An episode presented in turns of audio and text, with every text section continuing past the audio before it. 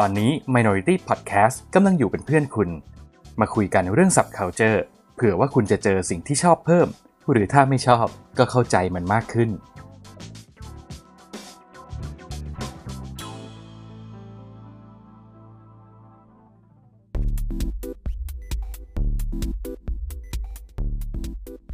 รายการโดนตัวไหนมา เอ๊ะทำเสียงไม่เคยเหมือนเดิมเลย ไหนมึงลองดิ โดนตัวไหนมา เอองั้นเดี๋ยวใช้อันนี้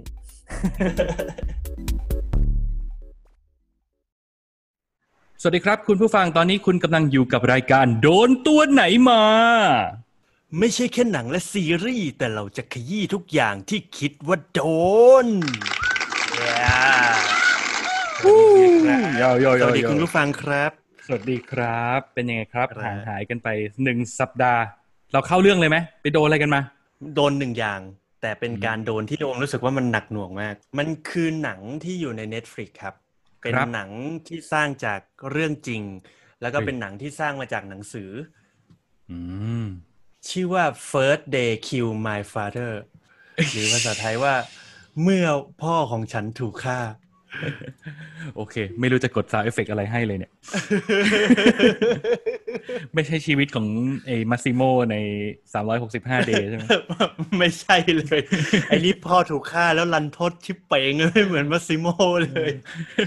ไอ้นี่นั้นปะแดเนียลเดลูวิสปะอ่าชื่อเรื่องใช่ปะวะ First They Killed My Father เป็นหนังที่แองเจลิน่าโจลีกำกับ อ๋อ โอเคแสดงพี่ไปจำสับสนกับ อะไรสักอย่าง โอเค น่าสนใจครับ ได้ข่าวมาว่าคุณแองเจลิน่าโจลีเนี่ยเป็นโปรดิวเซอร์หนังที่ยอดฝีมือมากทำหนังแต่ละใช่เรื่องใช่คือแบบดีๆ ทั้งนั้นเลย แล้วหนังเรื่องนี้เขากำกับเองเออแล้วเราจะได้เห็นอะไรที่มันแบบ ไม่น่าเชื่อว่าจะมาจากฝีมือเป็นฝีมือของแองเจลิน่าโจลีอือหือน่าสนใจมาก พี่ยังไม่เคยดูงานของอืมคุณโจลี่สักงานเดียว ดูแต่ครับในฐานะครับนักแสดงอืม โอเค ของพี่อย่างแรกหนังทาง Netflix เหมือนกัน แต่นี่หนังเก่าละ น่าจะประมาณสองสามปีมาแล้วจำได้ครับว่าตอนที่เข้าโรงอะ อยากดูมาก เพราะว่ามันตัดตัวอย่างอืมมาน่าสนใจ แต่ว่าตอนนั้นก็ยุ่งไม่ค่อยมีเวลาก็เลยไม่ได้ดู แล้วก็ครับลืมลืมมันไป เห็นอีกทีคือมันก็กลับมาฉายใน Netflix เราก็ต้องดูสัหน่อยครับนั่นก็คือเรื่อง Dead Witch Dead Witch โอ้นำแสดงโดยญาติผู้ใหญ่ที่เรานับถือนั่นก็คือคุณอาครับบรูซวิลลิสว้าวย่อย่อย่สนุกดีย่อสนุกดี เดี๋ยวรายละเอียดมาว่ากัน อีกอย่างหนึ่งเนี่ยครับเราลองเปลี่ยนรสชาติไปคุยกันเรื่องพอดแคสต์ดีไหมอะดีเลยครับ วันนี้มีพอดแคสต์หนึ่งรายการมาแนะนำครับเป็นพอดแคสต์เกี่ยวกับการทำอาหาร โดยที่อืมไม่ได้มานั่งคุยกันเรื่องสูตรอาหารนะ แต่เขาอืมมาคุยกันแบบเชิงลึกในเรื่องของปรัชญาเกี่ยวกับอาหาร บางตอนก็จะเป็นเรื่องวิทยาศาสตร์ บางตอนก็เป็นเรื่องของคุณลักษณะบางอย่างของวัตถุดิบบางอย่างอืมจัดรายการโดยเชฟมานั่งคุยกัน แบบอืมเรือนเรือนๆแต่มีความรู้เฮ้ยเฮ้ยเจ๋งสนุกเจ๋งอันนี้อะเจ๋ง อันนี้อืมเดี๋ยวค่อยมาว่ากัน ครับ เอาอะไรจบดี เพราะว่าคุณน่ะต้องขั้นกลางอยู่แล้ว คุณมีเรื่องเดียวใช่เฮียชอบอันไหนสุดเอ่ออะชอบพอดแคสต์มากกว่า งั้นพอดแคสต์ไว้ท้าย อะ งั้นผมเปิดด้วย Death Wish ได้เลย เพราะนี่คือหนังเก่า เปิดหัวกันใช่ด้วยหนังเก่าหน่อยอะมาอือฮึครับ โอเค ก็เรื่อง Death Wish เนี่ยนะครับ มันเป็นหนัง แอคชั่น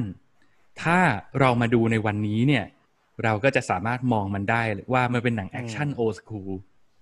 แล้วก็นำแสดงโดยแอคชั่นฮีโร่สาย old school ที่เรารู้จักแล้วก็รักเป็นอย่างดี นั่นก็คือคุณอาบรูซวิลลิสนะครับ มันไม่มีอะไรซับซ้อนเลยเว้ย เพียงแต่ว่ามันจะเป็นสิ่งที่คุณคาดไม่ถึง เพราะว่าในหนังเรื่องนี้เราจะได้เห็นบรูซวิลลิสแสดงเป็นศัลยแพทย์ แค่นี้ก็แจ๋วแล้วบรูซวิลลิสเป็นหมอ เฮ้ย โอ้โห คนที่เคยเห็นกำปืนกำมีดคว้างระเบิดถือปืนกลมาตลอด อยู่ดีๆ เป็นหมอเฉยเลย อ่าบ้าครับบอเป็นสัญญาแพทย์มือดีครับแห่งเมืองชิคาโก น่าจะชิคาโก ถ้าจำไม่ผิด อะอ่าครับซึ่งเขาเป็นคนที่มีชีวิตที่สมบูรณ์มากเลยครับ คือหน้าที่การงานก็ดี มีเมียหนึ่ง ลูกสาวคนสวยอีกหนึ่ง ใช้ชีวิตแบบอู้ฟู่อะ อยู่อย่างสุขสบายขับรถ Lamborghini Urus อะไรอย่างเงี้ยเออมแล้วก็แน่นอนถ้าชีวิตมันเป็นแบบนี้มันก็คงจะไม่ใช่หนังแอคชั่น ครับ เรื่องมันมีอยู่ว่าอยู่ดีๆ วันหนึ่งก็ดันมีโจรมาขึ้นบ้าน แล้วก็ ในเรื่องมันก็ treat ให้เมืองชิคาโกเนี่ยมันเป็นเมืองที่มีอัตราการก่ออาชญากรรมสูงมาก แล้วก็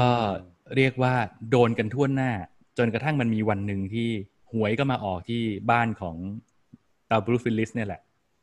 อืม แล้วก็เป็นวันที่คุณบรูซวิลลิสเนี่ยเขา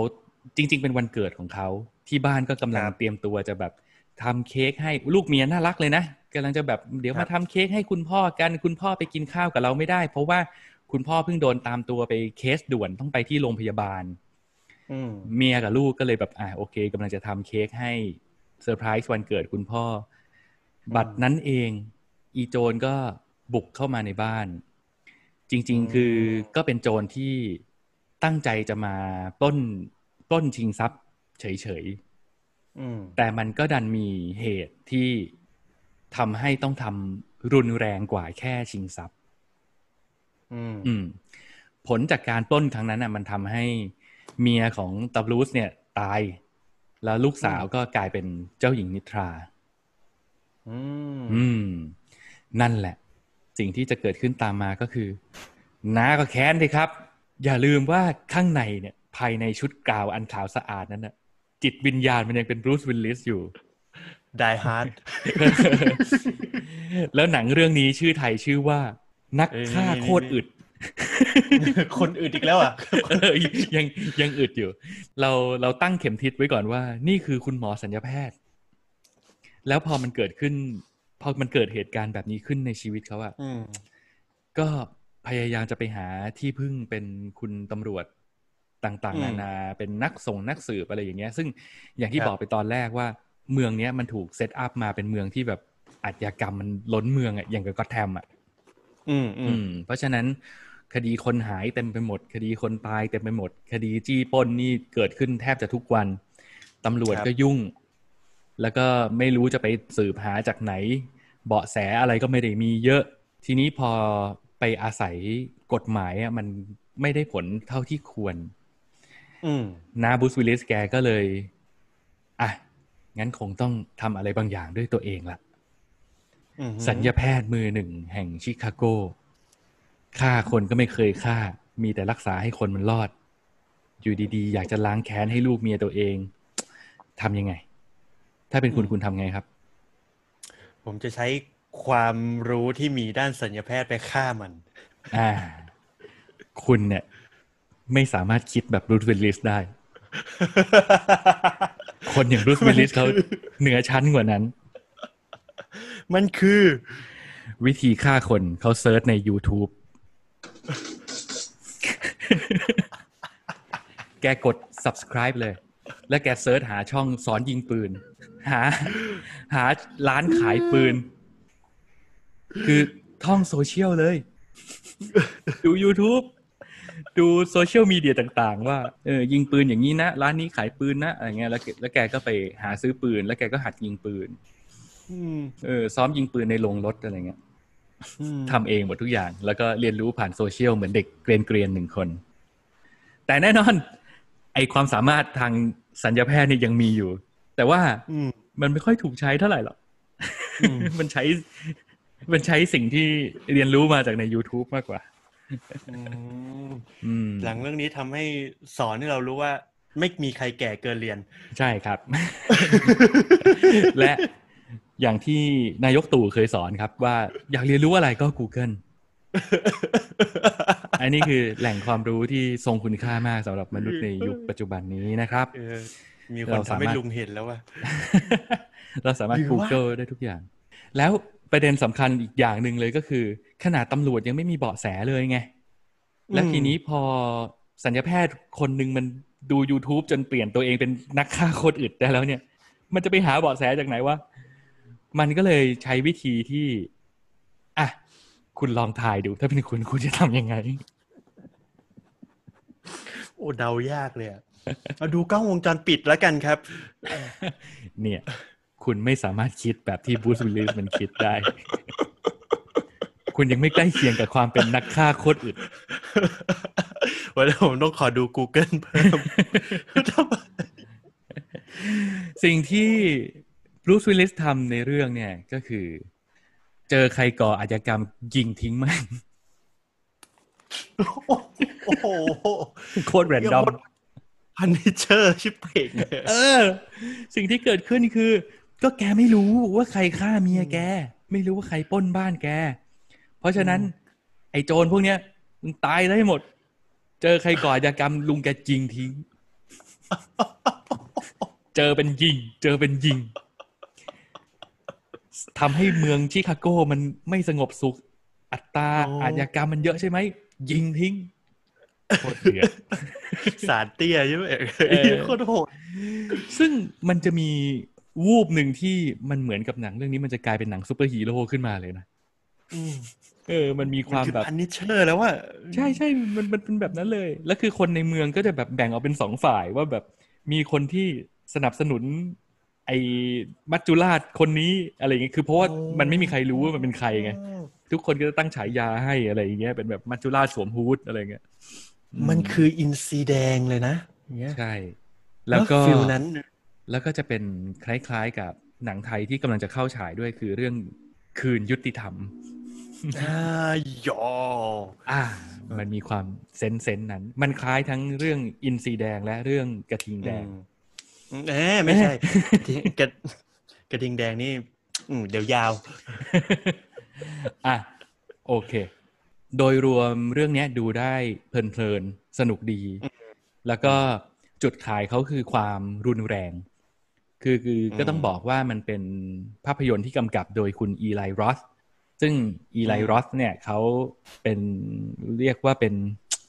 สิทธิ์เควินตินอะ Eli Roth เควนตินอะอ่าอืมต่อตารันติโนน่ะ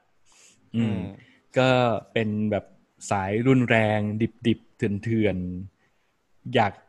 เขาอยากจะให้เราเห็นภาพของการฆ่ากันที่สร้างสรรค์แล้วก็ซาดิสต์อยู่แทบจะตลอดเวลา แล้วก็จะมี อารมณ์ขันแปลกๆ เวลามีใครสักคนต้องเสียเลือดเสียเนื้อเนี่ยมันเออมันมักจะทำเล่าด้วยท่าทีแบบ กวนๆ มีอารมณ์ขัน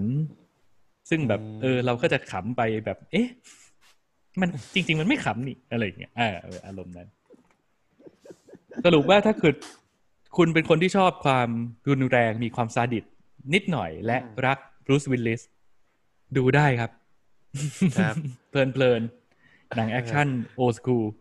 สนุกดีแต่แต่นั่นหมายความว่ามันไม่เหมาะกับคนที่ต้องการหนังที่มี logic อย่างรุนแรง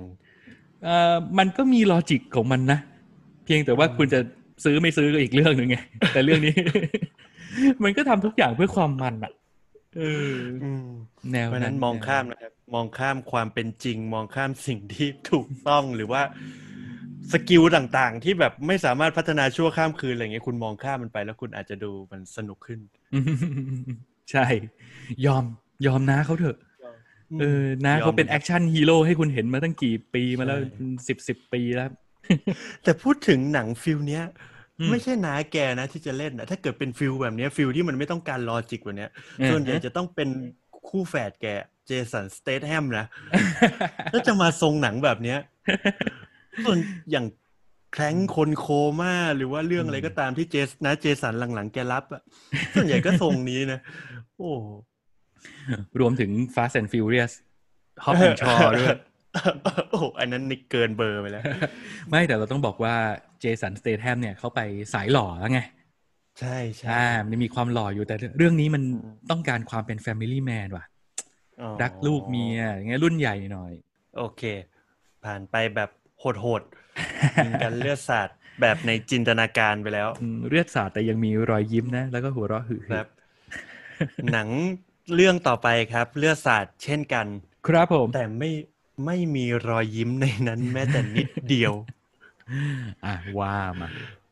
ครับ หนังเรื่องนี้ชื่อว่า First Day Kill My Father หรือว่าเมื่อพ่อของฉันถูกฆ่าอืมมันเป็นหนังที่สร้างจากเรื่องจริง ในประเทศกัมพูชาอืมกำกับโดยแองเจลิน่าโจลีก็คืออแม่สาวลาปากล่าเจครออฟที่อ่าลาล่าครอฟนั่นเองครับอืมอะคือหนังเรื่องเฮ้ยนี้ต้องบอกเดี๋ยวก่ก่ออนนนะว่าครับ คุณโจลี่นี่เขาผูกพันกับกัมพูชาเหมือนกันนะ ใช่ตอนใช่ใช่คืตออนเขาเป็นแบบลาล่าครอฟนี่เขาก็มาตะลุยกัมพูชานะใช่แล้วตัวหมายถึงว่าในชีวิตจริงของเขาเองด้วยเขาก็มีความผูกพันกับ เด็กในละแวกนั้นที่เหมือนเขาต้องเขามีการรับเลี้ยง หรือว่าเขามีการเข้าไปดูแลประเทศอะไรพวกเนี้ยเออแสดงว่าเขาก็ต้องมีแบบมีความผูกพันมีความแบบใช่อินสนใจในเบื้องลึกเบื้องหลังของประเทศนี้อยู่พอสมควร ใช่ครับอือหือนั่นแหละ แล้วหนังหนังเรื่องนี้ครับ มันสร้างมาจากหนังสืออืมหนังสือก็เป็นคนเขียนก็คือเป็นคนที่เรื่องราวทั้งหมดก็จะอยู่ในหนังเรื่องนี้แหละอืมเพราะว่าหนังเรื่องเนี้ยมันสร้างมาจาก ครอบครัวของหลวงออง หลวงอองเนี่ยเป็นเด็กผู้หญิงอายุแค่เจ็ดขวบที่ตอนนั้นเนี่ยเขาอยู่ในเมืองหลวงของกัมพูชาก็คือพนมเปญอืมนะครับ และในช่วงเวลานั้นเนี่ยมันเล่าถึงเหตุการณ์ของปี 1975 ยุคที่มันมีการคาบเกี่ยวระหว่างทหารอเมริกันกับเวียดนาม สงครามเวียดนามอืมแล้วตอนนั้นเนี่ยอ่ากัมพูชาเนี่ยเขาแยกเป็นสองฝั่งอย่างชัดเจนก็คือเป็นฝั่ง ทั่วไปกับอีกฝั่งหนึ่งที่เขาเรียกว่าเขมรแดง อืมนะครับ แล้วพอคราวเนี้ยหลังจากอเมริกาเขายกยกพลออกจากตัวกัมพูชาแล้วเนี่ยเขมรแดงเนี่ยก็เข้ามายึดเมืองหลวงก็คือพนมเปญอือหืออ่าแล้วก็มันเหมือนมามาหลอกคนในพนมเปญนะครับ ว่าให้อพยพออกจากเมืองพนมเปญซะ เพราะว่าเรามีข่าวมาว่าอเมริกาจะทิ้งระเบิดอ่าอืมทุกคนในเมืองก็เลยถูกกวาดต้อนกวาดต้อนไปอยู่ชนบทอืม นะครับเหตุการณ์เนี้ยมันจะเริ่มต้นตั้งแต่แรกแล้วว่าไอ้พวกเขมรแดงเนี่ยไม่ได้มาดีอืมก็คือต่อให้บอกว่าอ่าอเมริกามันจะมารับทิ้งระเบิดเมืองหลวงนะ แต่ว่าวิธีการทำของมันก็คือคอมมิวนิสต์นั่นแหละอืมก็คืออมเกณฑ์คนเดินใช้ทางเท้าในสมัยนั้น เดินไปเรื่อยๆ ไปชนบท แล้วมันก็ทำให้เห็นว่า ไอ้พอเดินไปเนี่ย พอไปถึงหมายหมายของมันแล้วเนี่ย แทนที่จะได้ไปใช้ชีวิต เพื่อหลบระเบิดใช่ไหมฮะ ไม่ใช่เลยอืมมันต้องกลับกลายมาเป็นเหมือนกลายเป็นทาสของคอมมิวนิสต์อีกทีหนึงอุ้ยคืออมอยู่ดีๆ ก็ถูกจับเป็นเฉลยในประเทศของตัวเอง ใช่ เพราะว่า อ่าใช่ใช้คำว่าเฉลยถูกแล้วฮะอืมก็คือเรื่องเนี้ยมันทำให้เราเห็นว่าไอ้เขมรแดงเนี่ยเขาเขาก็ก่อนที่ก่อนที่มันจะเกิดสงครามใหญ่โตไปอีกเนี่ย มันก็จะมาพูดกับไอ้คนที่โดนต้อนไปว่า ตอนเนี้ยกัมพูชาทุกคนไม่ต้องใช้เงิน ยกเลิกระบบธนาคารทิ้งของส่วนตัวให้หมด ต่อไปนี้ทุกคนจะเท่าเทียมอ่าอ่าคุ้นๆเนาะคุ้นๆอ่าโอเคจะไม่มีรับคนจน จะไม่มีคนจน ทุกคนจะอยู่สบายเท่ากันอืมต่อไปจะไม่มีคนจนละอืมใช่กลายเป็นว่าไอ้พวกที่โดนต้อนมาเนี่ยลำบากกันลำบากกันชิบเป๋งเลยแล้วแล้วไม่ใช่แค่ทุกคนที่ลำบากเท่านั้นนะครับ พวกข้าราชการ ครูนักเขียนนักดนตรีอะไรอย่างเงี้ย ทุกคนน่ะ จะโดนจับหมดอืมรวมไปถึงพระที่เขมรแดงคิดว่าพระเนี่ยก็คือปลิงที่คอยดูดเลือดอืมแล้วเราจะได้เห็นระหว่างทางที่เขาเดินกันไปเนี่ย เราจะเห็นพระโดนไถนา พระโดนทำงาน แล้วก็โดนด่ากราดตลอดเวลาว่า พวกเองมันเป็นพวกกาฝากพวกเองมันไม่มีงานทำเนี่ยแหละ นี่คือสิ่งที่พวกเองต้องทำอ่าอืม ระหว่างทางในการที่จะเดินทางไปจนถึงปลายทางเนี่ย เราได้เห็นเหตุการณ์ที่มันเริ่มต้นที่จะเลวร้ายแล้วอืมจนสุดท้ายครับ เราไปถึงค่ายค่ายหนึ่งอ่าครอบครัวของหลวงอองเนี่ยเขาก็อืมโดนที่เหมือนตอนแรกเสื้อผ้าที่เขาใส่มันมีสีอืมหืมแต่กฎของเขมรแดงบอกว่าทุกคนห้ามใส่เสื้อผ้าที่มีสีสัน ต้องเอาไปย้อมให้หมดให้กลายเป็นสีเดียวกันก็คือสีออกเทาๆเขียวอืม เหมือนเหมือนที่คุมัณนใส่มาอยู่ตอนนี้ไหมๆอ่าใช่ครับ มันมันสื่อถึงมันสื่อถึงการที่เราทุกคนต้องเท่าเทียม อืม อ่า สลายสีเสื้อแหละใช่สลายสีเสื้ออืมทุกคนจะไม่มีสีเหลืองสีแดงสีอะไรไม่มีสีส้มอะไรไม่มีแล้ว ทุกคนจะต้องอยู่อืมเป็นสีเดียวกันให้หมด อืมครับ บ้านก็ต้องสร้างเอง อืมข้าวก็ต้องได้กินตามที่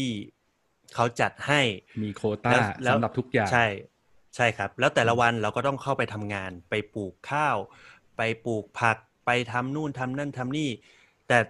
ทั้งทั้งที่เราเป็นคนปลูกเองนะ แต่เรากลับอืมได้กินข้าวแค่แบบเป็นข้าวสามเม็ดแล้วก็น้ำโง่ๆอะไรอย่างเงี้ยเฮ้ยเดี๋ยวเพก่อนราะดิที่เหลือสามเม็ดนี่คือนี่คือพูดแซทไทายให้มันเวอร์หรือมันสามเม็ดจริงวะไม่ไม่ไม่จริง จริงเลยแย่ข้าวแค่แบบเหมือนตักมาทัพพีหนึ่งอะอืมแล้วในทัพพีนั้นมีข้าวแค่แบบประมาณ ไม่ถึงกำมืออะาแล้วที่เหลือเป็นน้ำซาวข้าวอะโอ้อืมแล้วพวกผักพวกเนื้อสัตว์พวกอะไรที่เราทำไว้ทั้งหมดอะมันจะถูกส่งไปให้กองทหารเขมรแดงอืมในแนวหน้า แล้วโดยที่ไอ้คนพวกนี้มันบอกว่า คนฝั่งข้างหน้าเขาต้องการทรัพยากรพวกนี้มากกว่าอือะมมันทำให้เรารู้สึกแล้วว่า แล้วไหนวะความเท่าเทียมอืมนึกออกว่าอืมอืม แล้วมันก็จะเป็นอย่างนี้ครับ เรื่องเรื่องราวมันก็จะถูกดำเนินอย่างนี้ โดยระหว่างทางเราจะได้เห็นเรื่องราวความเลวร้ายของคนที่โดนกระทำจากชาวเขมรแดง ยกตัวอย่างเช่น เด็กคนหนึ่งมันหิวมาก เพราะอย่างที่โอมบอกว่าข้าวที่ได้กินมันน้อยมาก อืมมันก็เลยไปแอบกินถั่วฝักยาวที่ปลูก อืม แล้วทหารมาเห็นอืมทหารมาเห็นแม่งก็ตียับเลยเนี่ยแบบโหตบหน้าตบอะไรแบบจริงไอจังเด็กหมือนของเปรตจงอะไอไอเด็กกินทัว อะไรอย่างนั้นทำอย่างนี้ได้ยังไงนู่นนั่นนี่อะไรอย่างเงี้ยครับอืมจนสุดท้ายมีเหตุการณ์หนึ่งที่ทำให้อ่าหลวงอองเนี่ย ต้องละหกละเหิน นั่นก็คือมีวันหนึ่งครับ พ่อของหลวงอองเนี่ยเขาโดนเขมรแดงเรียกตัวไปอืมซึ่งพ่อของหลวงอองเนี่ยเขาเคยเป็นทหารมาก่อน แต่ว่าเขาปลอมตัวโดยที่ไม่ให้ใครรู้ เพราะว่าถ้ารู้ปุ๊บจะโดนจับตั้งแต่แรกแหละอืมคราวนี้เนี่ย แก๊งเขมรแดงรู้ได้ยังไงไม่รู้ แล้วก็พาพ่อของหลวงอองไปโดยบอกกับครอบครัวว่าจะพาไปช่วยสร้างสะพาน อืม อืมอืมและนั่นก็เป็นภาพสุดท้ายที่หลวงอองและครอบครัวเนี่ย ได้เห็นพ่อของเขาโอเค ลันทดเนาะอืมตั้งแต่พูดมานี่ไม่มีเสียงหัวเราะแม้แต่แอะเดียวจริงไม่มีรอยยิ้มให้กูเลยๆเราหัวเราะไปกับบูธวิลลิสพูดแล้วนะ อะแล้วหลังจากนั้นเนี่ยแม่ของหลวงอองเนี่ยเขารู้อยู่แล้วว่าต่อไปเนี่ย พอรู้แล้วว่าพ่อเป็นใครเนี่ย ครอบครัวอยู่ไม่สบายแล้วมครอบครัวจะต้องโดนอะไรแน่นอน แม่ก็เลยตัดสินใจที่จะกระจายลูกแต่ละคน ให้ไปเหมือนเหมือนแบบต้องหนีออกจากค่ายเนี้ยเพื่อไปอยู่ยังค่ายของเขมรแดงแล้วก็บอกว่าฉันคือเด็กกำพร้านะ เพื่อที่ว่ามไอ้แก๊งเขมรแดงที่เป็นค่ายต่าง ๆ เนี่ย มันจะได้รับเลี้ยงดู แล้วมันอืมจะไม่ได้ถูกให้เป็นทาสอือืมมนั่นก็เลยเป็นที่มาว่าหลวงอองแล้วก็พี่อีกสองคนเนี่ย เขาจำเป็นที่จะต้องแยกกันกับแม่อืมแล้วก็แยกกันกับครอบครัวของเขาเพื่อที่จะเดินไปตามจุดต่างอืมๆอ่าแคมป์ต่างๆที่ที่แบบก็สุ่มแรนดอมอะนะอืมจนอะจับพัดจับผูได้ไปแบบฝึกทหารอืมฝึกตั้งแต่แบบ ใส่อ่าเขาเรียกว่าหลุมระเบิดอะฮะกับระเบิดอืมเป็นคนเป็นคนวางระเบิด แล้วก็กลบหลุม เป็นคนฝึกยิงปืน เด็กเจ็ดขวบอะเฮียคิดดูอืมอืมเด็กเจ็ดขวบต้องฝึกยิงปืนฝึกเอาดาบปลายแหลมแทงชึกอืมอ่า แทงอะไรอย่างเงี้ยอืมอืมซึ่งเรื่องเนี้ย มันหดหูมาก แล้วก็เราได้เห็นแบบโอ้ความหดหูที่มัน มันเศร้ามากหนังเรื่องเนี้ยไม่มีเสียงหัวเราะเลยไม่แต่แอะเดียวอืมจ้ะแล้วมันก็จะเป็นเหตุการณ์ที่มันไปแบบดำเนินต่อไปจนมีวันหนึ่งค่ายของหลวงอองเนี่ยเขาโดนระเบิดอ่าฮะก็เหมือนมีฝั่งตรงข้ามเขาก็มาระเบิดแคมป์เนี่ยอืมันก็เลยต้องละหกละเหินไป พอละหกละเหินไปก็ พอแคมป์แตกปุ๊บคนมันก็ที่ที่แบบอพยพมาก็เริ่มหนีกันได้ใช่ไหมฮะเขาก็รวมกลุ่มกัน ก็ทำให้หลวงอองเนี่ยได้เจอครอบครัวอีกครั้งหนึ่ง อืม โอเค พอได้ใจหายใจคว่ำนึกว่าจะไม่ได้อืมเจอกันนี่นี่ฟังแล้วก็ลุ้นมาตลอดนะว่าแบบใช่อุ้ยครอบครัวมันแต่จะแบบแต่การที่เจอครอบครัวนั่นคือเจอเหลือแค่พี่กับน้อง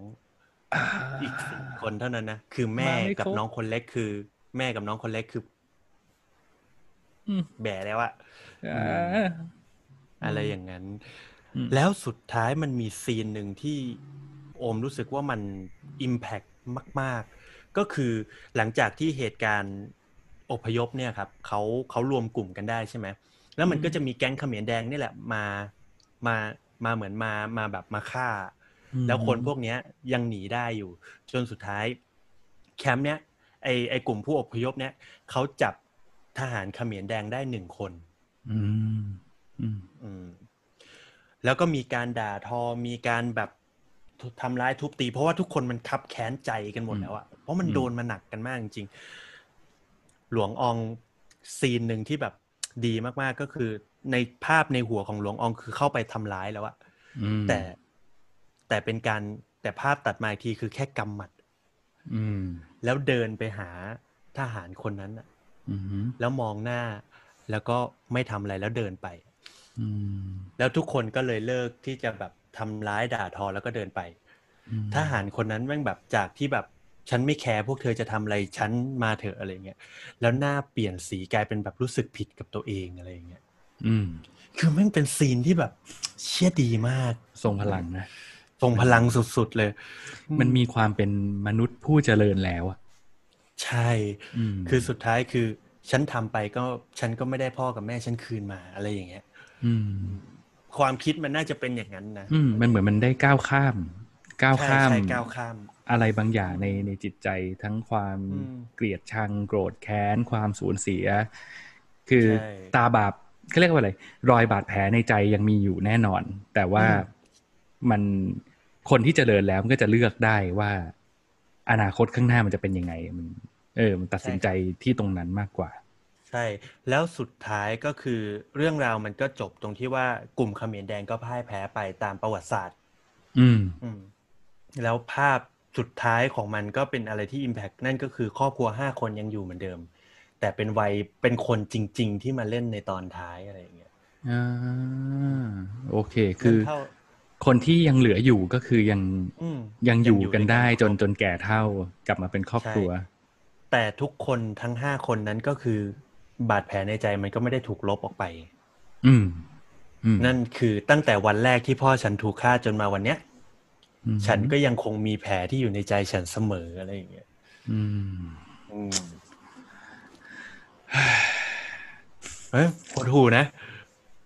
ดีนะโคตรไม่เปิดโหดเป็นเรื่องแรก ใช่ คือคือหนังเรื่องเนี้ยที่โอมต้องเล่าแบบแบบไม่ได้ไม่ได้กัก มันไว้เพื่อให้คนดูต่อเพราะผมรู้สึกว่า ถ้าคุณอ่านประวัติศาสตร์ของเขมรแดงอะคุณก็จะรู้จุดเริ่มกับจุดจบอยู่แล้วอืมแล้วมันมีความมันมีความโหดเหี้ยมมากกว่าในหนังที่มันแสดงออกมาอืมหนังหนังแสดงออกมาแค่มุมมองของหลวงอองแค่นั้นเองที่หลวงอองเจออะไรบ้างอะไรอืมเงี้ยแต่จริง ๆ มันมีมากกว่านั้นอีกเยอะอะอืมมันหัวจิตหัวใจคนนะนะแล้วแบบ ใช่ครับ ไอ้ความสูญเสียที่เกิดขึ้นอะ มันอืมโอ้มันโหดร้ายมากเลยว่ะอืมหนึ่งใช่ พี่แล้วพี่ฟังที่โอมเล่ามาแล้วพี่นึกถึงซีนที่แบบ โอ้โหตั้งแต่พ่อตายนะ แล้วแม่ใช่ไหมที่บอกว่าพวกเราต้องแยกย้ายกัน เราต้องกระจายความเสี่ยงนะใช่ไปคปิรัดบบังตัวตนแยกย้ายกันคือแบบอืมถ้าเป็นเราอะเราจะอือหือแล้วมันไม่รู้อนาคตเลยอะมันไม่รู้ว่าใช่จะเจอกันอีกเมื่อไหร่แล้ว อนาคตใช่จะเป็นยังไงแล้วชีวิตจะยังไงต่ออืวะมคือภาพจากครอบครัวอบอุ่นที่เคยอยู่กันพร้อมหน้า กินข้าวพร้อมกัน ร้องรำทำเพลงด้วยกัน เริ่มที่จะต้องอพยพ พี่พี่ชายสองคนต้องโดนเรียกไปก่อน พี่สาวหนึ่งคนที่ที่ต้องเรียกไปเหมือนกันแล้วก็ตายก่อนอะไรอย่างเงี้ยแล้วมันก็เลยทำให้เหลือแค่ห้าพี่น้องแล้ว วันหนึ่งต้องละหกละเหินแยกกันไปคนละทิศคนละทางอือหือแล้วในสมัยนั้นมันไม่มีโทรศัพท์ มาคุยไลน์กันนะว่าเฮ้ยมึงอยู่ไหนวะอืมมาเจอกันหน่อยไหมอะไรอย่างเงี้ยแชร์โลให้หน่อยสิมันไม่มีอืมอย่างนั้นน่ะอืมแล้วมันคือแค่ความหวังลมๆแรงๆว่าสักวันหนึ่งฉันจะเจอ แล้วยิ่งในช่วงสถานการณ์แบบนั้นอืมสงครามนะตอนนั้น มันมีโอกาสแค่ศูนย์จุดศูนย์หนึ่งเปอร์เซ็นต์เองมั้งครับ ที่อืมคิดว่าพี่ๆของพวกเธอยังรอดกันอยู่อะไรอย่างเงี้ยอืมมันคืออยู่ได้ด้วยความหวัง คือมันต้องแบบมันต้องพยายามหวังอะ ต้องพยายามบอกตัวเองทุกวันว่ายังมีความหวังอยู่อะ ไม่งั้นมันจะไม่รู้จะอยู่ไปทำไมเลย อืมซึ่งหลวงอองอะ สิ่งที่หนังมันเล่าคือหลวงอองไม่มีหวังแล้วนะอืมตอนที่เดินหนีจากค่ายมาที่เขามารวมกลุ่มกันของกลุ่ม คนที่แบบระหกระเหินกันแล้วว่าคือเดินแบบหมดหวังแล้วว่าโดยที่แบบ ฉันก็ไม่ได้คิดว่าฉันจะเจอพี่ชายพี่สาวฉันแล้วอะไรอย่างเงี้ยอืมแล้วภาพที่เขามาเจอกันแล้วภาพที่กอดกันนะตอนนั้นคือแบบอื้อหืออืมเออว่ะ หนังแม่งสว่างวาบเลยจากมืดแบบมมืดทั้งหมดมาอะไรอย่างเงี้ยอืมโอ้แล้วท่าทีแต่ในการเล่าเรื่องของคุณโจลี่เนี่ยก็หนักมือเลยไหมขยี้ไหมหนักครับหรืออือฮึเขาอมว่าเขาขยี้ถูกจุด เขาไม่ได้ขยี้ทุกช็อตเขาอืมเลือก อมว่าเขาใส่ใจในรายละเอียดการเล่าเรื่องดี ยกตัวอย่างอืมเช่น หนังเรื่องเนี้ยถ้าสมมติมันจะเล่า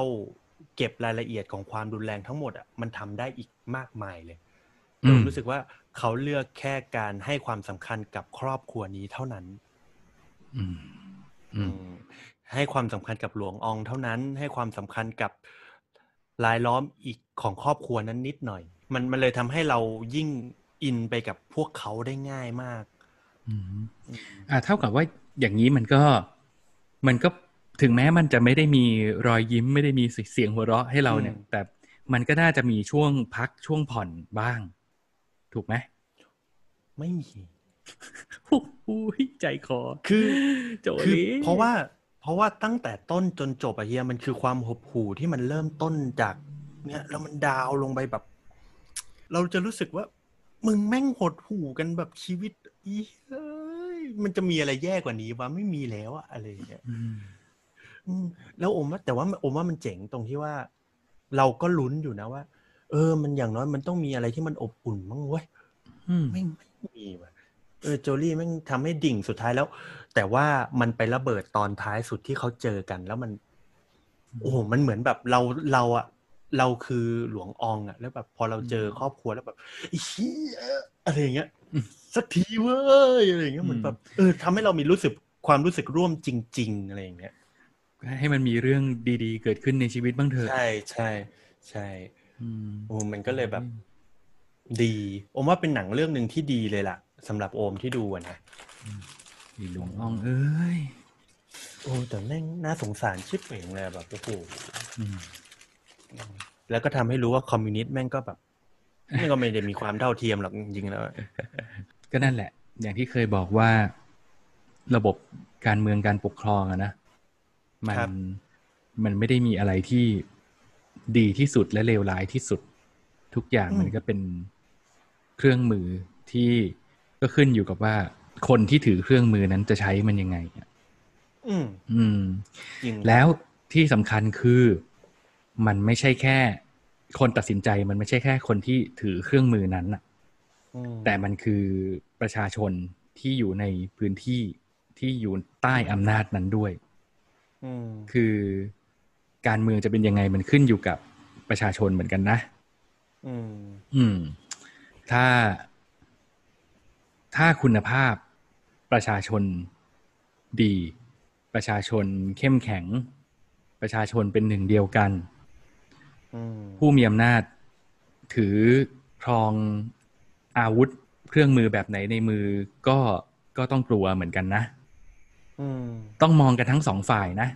คือที่พูดอย่างเงี้ย ไม่ใช่ว่าจะมาเชียร์ม็อบ หรือเชียร์รัฐบาลหรือเชียร์อะไร แต่ว่าเรากำลังพูดในแง่ของความเป็นจริงของการเมืองอะอืมอืม มันคืออำนาจมันอยู่ในมือของทั้งสองฝ่ายแหละ แล้วทั้งสองฝ่ายต้องขานอำนาจซึ่งกันและกันนั่นแหละ ถ้ามันเสีย balance มันขาดการถ่วงดุลมัน มันล่มสลายไปเมื่อไหร่อะมันก็มันก็ต้องพังอะ อือืมมเพราะฉะนั้นก็อย่ารังแกกันอืมเรารู้สึกว่า ใครที่มีอำนาจอยู่ ถ้าถ้าคุณรังแกประชาชนเยอะไปเนี่ย เท่ากับคุณหาเรื่องนะ คุณกำลังหาเรื่องที่ทำให้สมดุลของอำนาจนั้นมันมันจะพังเอาอืม อืมอะอืม แหม่สีเรียสเฉยกูกลับไปบูธวิลลิสดีกว่า จริงๆ เครียดมาอย่าดูเรื่องเนี้ย หรือว่าใครที่กำลังอินกับการเมือง อืมจ๋าๆเลยนะอืมเลี่ยงได้เลี่ยงโอมาเลี่ยงได้เลี่ยง เพราะว่าคุณจะ มันจะจี๊ดทำให้ขึ้นคุณสมองเลยนะเออมันจะทำให้คุณยิ่งรู้สึกอคติกับการเมืองตอนนี้มากไปกันใหญ่ อืมจากใจเลย อืมครับ เอาง่าย ๆ คือกราฟของคนไทยก็ตก ตกมาตลอดทางเหมือนกันอืมอืมอย่าเพิ่งไปจริขงยี้กราฟตัวเองด้วยด้วยหนังที่มันดึงกราฟลงใช่ขนาดนี้เลย ใช่ คือตอนนี้เราก็ต้องยอมรับว่าประเทศเราตอนนี้กำลังดิ่งหอือฮึมายถึงว่าเรื่องของความรู้สึก เรื่องของอารมณ์ หรือว่าเรื่องของหลาย ๆ อย่างที่เกี่ยวข้องกับการเมืองตอนนี้มันทำให้คนไทยรู้สึกดิ่งอืมฮึอืมแต่ว่าผมรู้สึกว่าเราดิ่งได้ แต่อืมเรา ดิ่งแบบสร้างสรรค์ได้ด้วยการที่ โอเคเราถ้าพูดกันตรงๆ คือโอมก็ไม่ได้รู้สึกว่า โอมก็ไม่ได้เห็นด้วยกับรัฐบาลชุดนี้ อืม แต่โอมรู้สึกว่าบางครั้งบางทีการออกมาแสดงจุดยืนบางอย่างอะอืมเราควรจะทำแบบที่มันมีเป้าหมาย อืมฮึอืมอืมอมไม่เห็นด้วยกับการที่อมรู้สึกว่าการเผารูป อันนี้ถ้าพูดกันในความรู้สึกถ้าเกิดผิดก็ขอโทษหรือว่าอะไรนี่คือความคิดของเรา เรารู้สึกว่าการเผารูปหรืออะไรสักอย่างมันไม่ใช่สิ่งที่มันพึงกระทำมันก็ยิ่งสร้างความเกลียดชังกันไปใหญ่อะไรอย่างเงี้ยอืมแล้วมันก็จะเป็นแผลให้กับคุณว่า ให้มันเป็นแผลหรือช่องโหว่ให้กับคุณถูกเล่นได้ว่า นี่ไงคุณยังไม่ได้ให้เกียรติกันเลย แล้วคุณจะได้รับเกียรติจากคนอื่นได้ยังไงอะไรอย่างเงี้ยจริง ๆ เรา แฮปปี้นะที่ได้เห็นการเคลื่อนไหวของคนรุ่นใหม่นะใช่ใช่ใช่ใช่เพราะเรารู้สึกว่ามันมันแสดงให้เห็นแล้วว่า ประชากรในประเทศเนี้ยมีพัฒนาการนะ แล้วก็วัยรุ่นเนี่ยสนใจการเมืองนะ ตื่นตัวรู้จักสิทธิหน้าที่ของตัวเอง เออเพียงแต่ว่าก็เนี่ยอย่างที่พี่โอมบอกนั่นแหละ คือพี่เห็นด้วยแล้วก็อยากจะเพิ่มเติมอีกนิดนึงว่าอืม บางทีอะการชุมนุมกันหรือการแสดงออกทางการเมืองอะมันมักจะถูกเอาเรื่องของอารมณ์เข้ามาเกี่ยวข้องเยอะอืมแล้วบางทีอารมณ์เนี่ยมันก็ถูกใช้เป็นเครื่องมือ ใช่เออใช้ในการปลุกกระแสหรือปั่นให้มันเกิดความรู้สึกร่วมของคนหลาย ๆ คน ก็อืมไม่บอกละกันว่าอะไรถูกอะไรผิด เราเชื่อว่าทุกคนมีวุฒิภาวะ ทุกคนรู้อยู่แล้วล่ะว่าตัวเองกำลังทำอะไรอยู่ เพียงแต่ว่า ไม่ว่าคุณจะเคลื่อนไหวทางการเมืองอยู่ฝ่ายไหนก็ตาม อยู่ข้างไหนก็ตาม รู้เท่าทันอารมณ์ของตัวเองอืมเตือนตัวเองบ่อยๆ แล้วก็พึงรู้ว่าสิ่งที่เรากำลังต่อสู้อยู่มันคืออะไร และมันกำลังจะนำเราไปสู่อะไร อืมอืมจริง เนาะนั่นแหละถ้าถ้าเราทำได้อย่างนี้เราจะเป็นประชากรที่โคตรมีคุณภาพเลย ใช่คือ อย่างที่เฮียบอกคือผมรู้สึกว่า โอเคเราเราชื่นชม เราชื่นชมมาก ๆ กับการกล้าของเด็กยุคนี้อืมเยาวชนปลดแอกหรือว่าใครก็ตามที่ไม่ยอมก้มหัวให้กับเผด็จการที่เขาพูดถึงกันเนี่ยแหละอืมคือเรารู้สึกว่าเขาเป็นกระบอกเสียงที่ดี และเขาจะต้องอยู่ในประเทศนี้ไปอีกยาวนานกว่าพวกเราอีกหลายสิบปีเลยล่ะอืมฮึใช่แต่ว่าบางครั้งเนี่ย คุณ อย่าเพิ่งโพร่งอะไรปุ๊บแล้วทำเลยอะอืมฮึทำการบ้านก่อนทำการบ้านเพื่อปิดแผลปิดช่องโหว่ก่อน เขาจะได้เอามาเล่นคุณไม่ได้แค่นั้นแหละ อืมเนาะอืมอืมอะอย่างนี้ไหนๆก็ไหนๆเข้ามาเรื่องนี้ละแวะไปอันนี้นิดนึง มันมีอ่าจัดซัดทุกความจริงอะ มันมีคลิปหนึ่งที่ที่เขาเป็นตัวตัวตัด คลิปเฉพาะของรายการนี้มาอยู่ในอยู่ใน YouTube อะนะ เป็นของช่องวันครับครับ มันจะเป็นคลิปที่จัดพูดถึงแฮชแท็กหนึ่ง นั่นก็คือแฮชแท็กที่ใช้คำว่า ถ้าการเมืองดี อืม เออ แล้วมันมีคนที่ทวีตประโยคหนึ่งว่าพี่จำรายละเอียดเป๊ะๆไม่ได้นะ อันนี้พอดีนึกถึงป๊อปอัพก็เลยพูดขึ้นมาเลย เขาเขาใช้คำว่า ถ้าการเมืองดี เราจะมีเงินเดือนขั้นต่ำสี่หมื่นบาทอืมมันโกไวรัลมาก ๆ คนคนรีทวีตคำนี้กันเยอะมากอืมซึ่งจัดเองก็ออกมาพูดว่า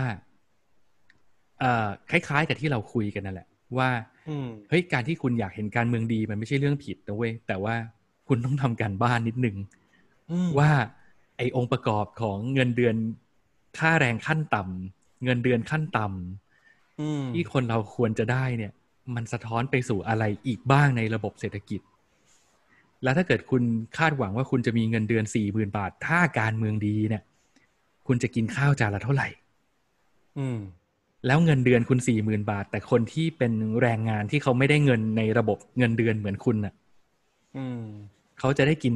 ข้าวในราคาเดิมอยู่ไหม อืม มันมันส่งส่งผล กันไปหมดนะ มันส่งผลกันไปหมด เพราะฉะนั้นไม่ว่าจะเคลื่อนไหวอะไรหรือจะบิ้วจะอะไรกันยังไงเนี่ย นั่นแหละ รู้เท่าทันอารมณ์ตัวเอง แล้วก็อืมเออทำกันบ้านใช่ทำกันบ้านใช่เราสนับสนุนให้ทุกคนทำกันบ้าน เราจะได้เป็นประชากรที่มีคุณภาพมากขึ้นจริง เราอยากให้คุณแบบพัฒนาตัวเองก่อนอะไรอย่างเงี้ยเนี่ยทำกันมาตั้งสิบกว่าเทป จะเรียกทัวร์มาลงกับเทปเนี่ยแหละ ตัดออกให้หมดนะครับ อะมา พอละเอ่อการเมืองมันพูดแล้วมันลำบากหัวใจจี๊ดเรียกสติกลับมาๆอะครับมาต่อครับ โอเค อย่างสุดท้ายที่ไปโดนมาแล้วก็อยากจะมาแนะนำกันเนี่ยก็คือพอดแคสต์ที่อืมมีชื่อว่ารายการออกรถ ออกรถในที่นี้คือรอเรือสอเสือ คือเทสตี้อะ กินแล้วมันได้รสชาติเขาเลยชื่อรายการออกรถซึ่งอืมผู้ดำเนินรายการก็พยายามจะเรียกรายการตัวเองว่ารายการออกรถเพื่อเพื่อให้มันรู้ว่าสะกดด้วยสอเสือ อ่าเป็นพอดแคสต์ในเครือของ The Cloud นะครับ ซึ่ง The Cloud ครับก็ทำรายการพอดแคสต์หลายรายการอยู่เนาะเอาจริง ๆ แล้วเนี่ย เราก็ไม่ได้มีหน้าที่จะมาแนะนำอะไรเขาหรอกเพราะว่าเขาทำมานานกว่าเราแล้ว เอาจริง ๆ คนฟังเขาเยอะกว่าเราอืม จริงๆเนี่ยต้เยองอะกให้ว่าเยเขาอะเลยจริง ๆ ต้องให้เขาแนะนำเราด้วยนะอืมเราทะลึ่งเสลอไปแนะนำเขาแฮชแท็กเขาไว้เผื่อเขาจะเห็นเราแล้วเขาก็แชร์ต่อแต่ก็นั่นแหละครับ เอาเป็นว่าอะไรดีอะไรที่ชอบอะก็ก็เอามาแชร์กันเอามาเล่าให้ฟัง เพราะว่าเราก็เชื่อว่าอาจจะมีคนที่ฟังเราโดยที่ยังไม่ได้รู้จักเขา ก็ถือว่าเป็นการบอกบุญกัน แนะนำสิ่งดี ๆ ซึ่งกันและกันนะครับ โอเค รายการออกรถเนี่ย จะเป็นดำเนินรายการโดยเชฟสองท่าน ซึ่งก็คือเชฟแบล็กกับเชฟแวนสองคนเนี้ยเป็นน่าจะเป็นเชฟที่มีชื่อเสียงพอสมควรแหละ เพียงแต่ว่าพี่เองก็ไม่ได้อยู่ในแวดวงเชฟอะเนาะแล้วก็ถ้าพูดถึงเรื่องอาหารเนี่ยเราก็ถนัดเรื่องการกินอย่างเดียวนั่นแหละ ให้ทำให้ชิมให้อะไรก็ไม่ค่อยได้เรื่องได้ราวเท่าไหร่หรอก อะอ๋อเชฟทั้งสองท่านเนี้ยเขาก็ดำเนินรายการด้วย ด้วยความสนุกสนานเป็นกันเอง ไม่ได้มาแนวเนียบเนียบๆเรียบร้อยอะนะอืมอืมแล้วก็ครับสองคนนี้ก็ก็คุยกันแบบ สนุกอะคือคุยกันเดือดอะเออมันก็จะทำให้เราเห็นมิติของอาหารมากกว่าที่ที่เราเคยรู้จักอืมเราจะได้รู้จักว่าการกินอาหารที่ดีบางทีมันก็ไม่ได้ต้องแบบ fine dining หรูๆ เป็นเรื่องของ elite อืมคนมีจริตอืมจักร้านเท่านั้นอะไรอย่างเงี้ยอืมคือถ้าเราถ้าเกิดเราเข้าถึงปรัชญาของอาหารแล้วเนี่ยมันมีอาหารดีอยู่ทุกที่ ถ้าเกิดไม่รู้จะเริ่มฟังจากตอนไหนเนี่ยก็แนะนำให้เข้าฟังที่เทปล่าสุดได้เลย ในแหว Spotify เหรอฮะ ใช่ เข้ามาที่ EP ล่าสุดได้เลย ซึ่งก็คือ EP ที่ 14 เป็นประเด็นที่น่าสนใจมาก คือเขาใช้ชื่อตอนว่า อาหารไทยแท้ แท้จริงแล้วมีอยู่ไหมอืมเออซึ่งเป็นประเด็นที่เฉียบแหลมนะ แล้วก็ค่อนข้างจะท้าทายอยู่พอสมควรด้วย เพราะว่านี่คือการพูดเรื่องของขนบอะว่าเอ้ย ไอ้ที่เราเรียกว่าอาหารไทย มันจริงเหรอวะอืมัสมั่นที่เราบอกว่าเป็นอาหารไทยอันดับหนึ่งของโลกเนี่ย เบสมันมันแขกเอานะมหรือมหรือสเต๊ะเนี่ย อืม ชื่อสเต๊ะมันก็ไม่ไทยแล้วนะอืมหรืออะไรก็แล้วแต่ที่มันเป็นเป็นสิ่งที่เราภาคภูมิใจกันว่า นี่คืออาหารไทยอะจริง ๆ แล้วมันไม่ได้เป็นวัตถุดิบที่มาจาก พื้นเพที่เป็นตัวเราเองเลยเนาะอืม อืม ความน่าสนใจของเทปนี้มันอยู่ตรงนี้ฮะ มันมันไม่ได้อยู่ที่ว่า จะมานั่งแหกกันว่าคนไทยเที่ยวไปเคลม คนโน้นคนนี้ว่าเป็นอาหารไทยประเด็นไม่ได้อยู่ตรงนั้น แต่ประเด็นมันอยู่ที่ว่า บางทีคนไทยอะสืบทอดองค์ความรู้ด้านอาหารผ่านสูตรอาหาร ซึ่งอืมครับมันทำให้เรายึดมั่นถือมั่นกับวิธีการอะแล้วเราก็คิดเอาว่าไอ้วิธีการแบบนั้นอะมันคือต้นตำรับมันคือที่สุด แล้วเราก็หลุดอืมไปไหนไม่ได้อืมจริง ๆ แล้วมันก็คือการสร้างกรอบดี ๆ นี่เอง ครับ อืมทำไมเราถึงไม่หันมามองอาหารในแง่ของการที่ มันเป็นการจัดสรรวัตถุดิบให้ดีแล้วปรุงออกมา เพื่อที่จะทำให้วัตถุดิบนั้นมันฉายแสง มันได้ออกรสชาติที่ดีที่สุดของมัน ผสมผสานคอมบิเนชัน วัตถุดิบจากที่มันมีอยู่ในพื้นที่ของเราอะในบ้านเราปลูกอะไรผลผลิตแบบไหนดีที่สุด ในพื้นที่ตรงไหนผลผลิตแบบไหนดีที่สุด เอาสิ่งนั้นมาแล้วก็ไม่ต้องติดกระสูตร เอาสิ่งนั้นมาคิดมาพัฒนาให้มันเกิดเป็นอาหารที่มันจะเอื้อกับวัตถุดิบแบบนั้นที่สุด เออ ไอแบบนั้นมากกว่าหรือเปล่าที่ที่ควรจะเรียกว่าอาหารไทย อืม อืมเขายกตัวอย่างในพอดแคสต์นี้นะ เขายกตัวอย่างถนนเส้นหนึ่งในจังหวัดชุมพรครับเรียกว่าถนนผัดไทย อ่า ร้านค้าในถนนเส้นนั้นขายผัดไทยหมดเลยอืมเหตุผลคือ อยากดึงดูดชาวต่างชาติ แล้วก็แล้วก็รู้มาว่า ชาวต่างชาติมาเมืองไทยก็อยากกินผัดไทย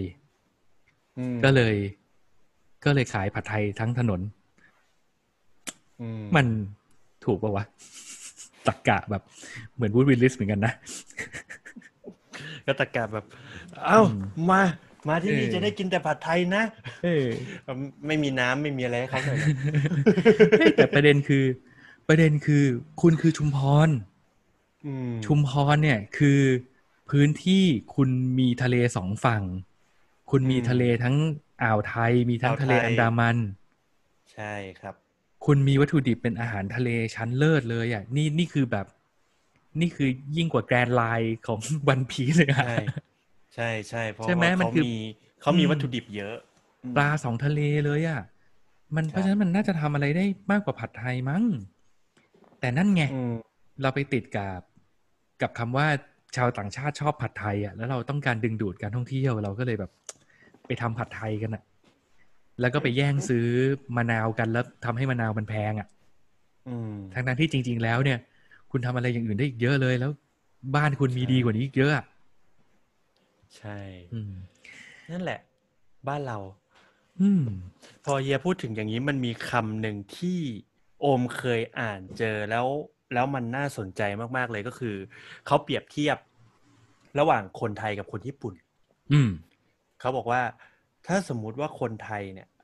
เปิดปั๊มน้ำมัน อืม แล้วปั๊มนั้นน่ะขายดีมากกิจการดีมากเลย อืม คนไทยอีกคนหนึ่งที่เห็นว่าขายดี ก็จะเปิดปั๊มน้ำมันใกล้กัน ใช่ แต่อืมกลับกันถ้าเป็นวิธีคิดของคนญี่ปุ่นอืมคนญี่ปุ่นคนหนึ่งเปิดปั๊มน้ำมัน แล้วขายอืมดีมากเลย คนญี่ปุ่นอีกคนเขาจะไม่เปิดปั๊มน้ำมันอืมเขาจะเปิดเขาจะคิดแล้วว่า อะ ปั๊มน้ำมันขาดอะไรแล้วขาดร้านอาหารเขาก็เลยเปิดร้านอาหารข้างๆ กัน ปั้งอืมแต่ในขณะเดียวกันคนไทยอีกคนหนึ่งเห็นปั๊มน้ำมันสองปั๊ม เอ้ย คนเติมเยอะก็เปิดอืมปั๊มน้ำมัน ปั๊มที่สามอืม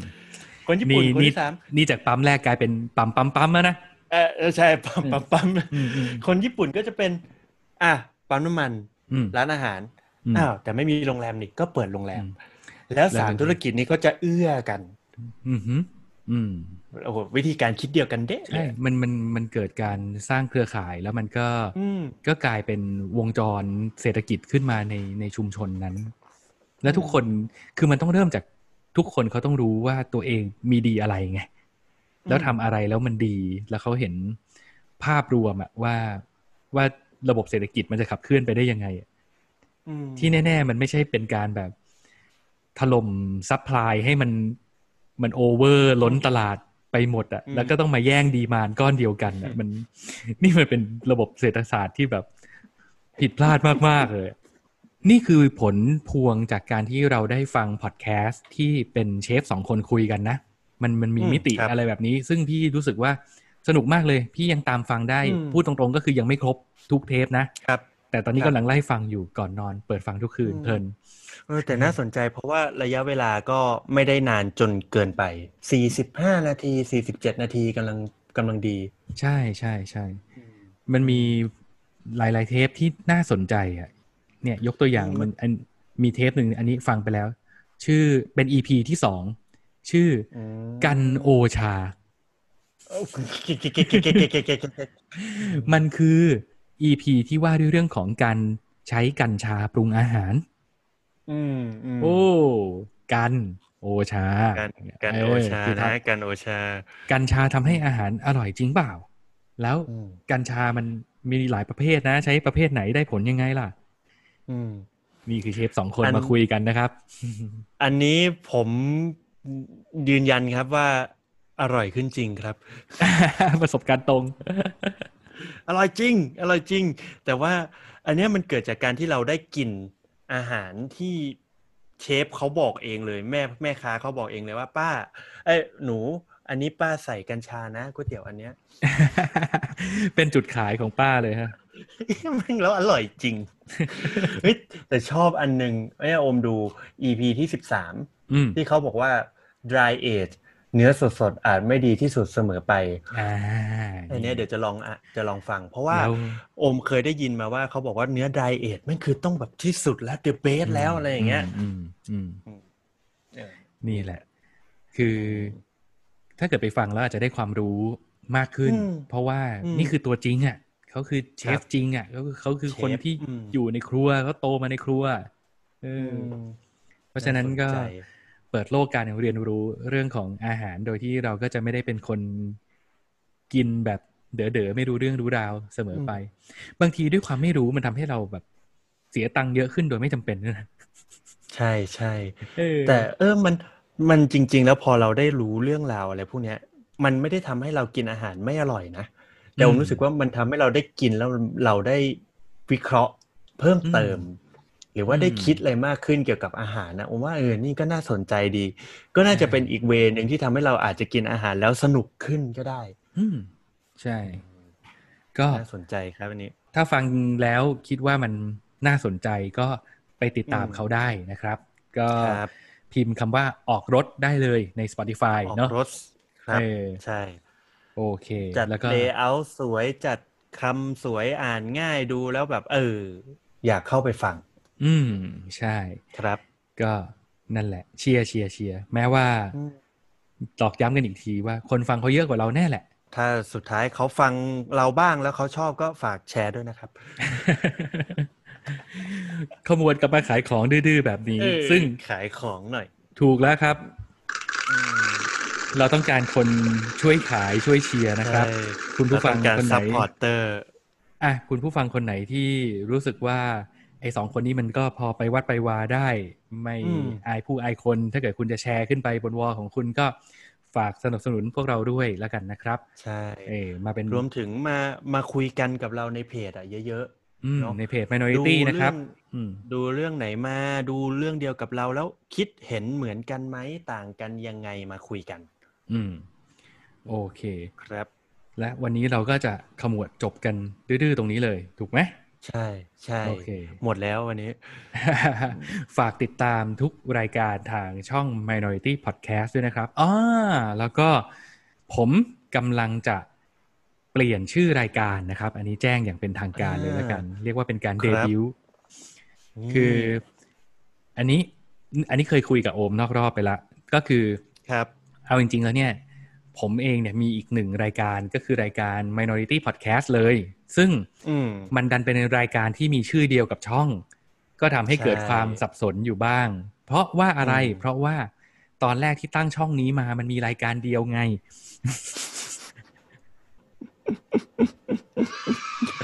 อะตอนแรกที่ตั้งช่อง Minority Podcast มาเนี่ย มันมีรายการเดียว เราก็เลยใช้ชื่อรายการว่า Minority Podcast ไปเลย ทีนี้อืมเนื่องจากว่ามันมีการเติบโตมีน้องโอมให้เกียรติมาร่วมจัดรายการนะครับ แล้วก็มีโอ้ยครับครับมีรายการคำสอนของตัวเองด้วยนะครับอืมเพราะฉะนั้นก็ถึงเวลาแล้วสมควรแก่เวลาที่ผมจะ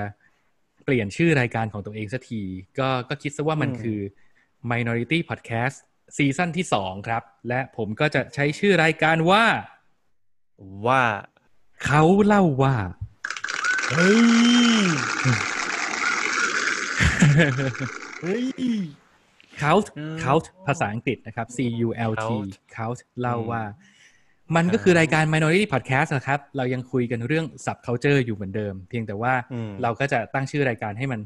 ชัดเจนขึ้น แล้วก็สเปคไปเลยว่าในบรรดา culture ต่างๆ เราได้เรียนรู้อะไรจากสิ่งนั้นอืมก็เลยชื่อรายการว่า count เล่าว่า ปรบมืออีกหนึ่งทีเออ ชื่อโคตรคืออะแล้วก็น่าจะออกอากาศในเร็ววันนี้เลยครับ ติดตามกันด้วยละกัน ครับ โอเค เวลาเหมือนเดิมครับ ออกสลับกับเวลาเหมือนคำสอนเดิมทุกวันศุกร์เออเออเดี๋ยว เดี๋ยวเดี๋ยวเดี๋ยวเดี๋ยวเดี๋ยวคำสอนอาจจะมีปรับไม่ได้เชนบ้างเดี๋ยวดูก่อนทำไมรับมอเตอร์โชว์รอบนี้เหรอรับมาเตอร์โชว์รับมาเตอร์โชเออว์พอมอเตอร์โชว์มาเดี๋แล้วยวมันต้องแบบว่ากันมีไมเนอร์เชนนิดนึง ใช่ใช่ใช่อืมอะอะโอเค โอเค ฝากฝังกันมาร้พออยสมควรแล้ว วันนี้เหมือนครับเราจะคุยกันเรื่องหนักๆหน่อยนะ ก็ใช่ใช่เอาเป็นว่าคุณผู้ฟังถ้าฟังไปแล้วก็อย่าไปเครียดนะครับ รักษาสุขภาพ ร่างกายสุขภาพจิตของตัวเองให้ดีด้วย แล้วก็วันนี้ถ้าเกิดคุยกันหนักๆ แล้วมีอะไรไม่เข้าหูไม่พอใจอะไรยังไงก็กราบขออภัยในความไม่รู้อืมของเรามาครัณบที่นี้ด้วย แต่เชื่อว่าทั้งหมดที่ครับพูดไปไม่ว่าจะเป็นของน้องโอมเองหรือของผมเองเนี่ย ทั้งหมดเราก็พูดไปด้วยความบริสุทธิ์ใจ แล้วเราก็หวังดีใช่เนาะเราใช่อยากจะเห็นทุกอย่างเปลี่ยนแปลงไปในทางที่ดีขึ้น แล้วเราก็ใช่ ไม่ได้อยากจะฟันธงชี้ชัด หรือถือหางข้างใดข้างหนึ่งว่าใครถูกใครผิดอืมเราทำหน้าที่อยู่ตรงนี้แหละ อยู่ในแบบที่เราเป็นเราก็ไม่รู้หรอกว่าเราเป็นแบบไหนอืมเออ แต่ว่าเราเราอยู่ในฝ่ายที่อยากจะให้ทุกอย่างมันดีขึ้นละกันนะอืมถ้าถ้าใครครับอยากจะให้สังคมนี้บ้านเมืองนี้ทุกอย่างมันดีขึ้น คุณอยู่อืมข้างเดียวกับเราอืมครับ ใช่ครับ คือเรา สุดท้ายแล้วเราไม่ได้จะอคติ เราไม่ได้จะต่อว่าใคร แต่เราแค่รู้สึกว่าเราอยากให้คุณไตร่ตรองอืมมากขึ้นแค่นั้นเอง การจะทำอะไรสักอย่างมันต้องผ่านจากการไตร่ตรองที่ดีก่อน และครัถ้าบเกิดผมคุณคิดว่าการไตร่ตรองมันดีแล้ว ก็ทำครับ เราเป็นกำลังใจให้กับคนที่อยากจะเปลี่ยนแปลงทุกอย่างให้มันเป็นในทางที่ดีเสมอ เย่ลุยโลดครับเย้พี่น้องครับ yeah โอเค แล้ววันนี้ก็สมควรแก่เวลาแล้วครับ ได้เวลาบอกลาจากกันไปนะ ตรงนี้ขอบคุณที่ฟังกันมาถึงตรงนี้นะครับ ขอบคุณคุณผู้ฟังครับ ขอบคุณโอมนะครับ ครับ ขอบคุณคุณผู้ฟังขอบคุณเฮียครับ แล้วเจอกันโอเค EP หน้ากับรายการโดนตัวไหนมาครับผม ครับ พบกันใหม่สัปดาห์หน้าวันนี้ครับราตรีสวัสดิ์สวัสดีครับ peace ครับ สวัสดีครัครับบ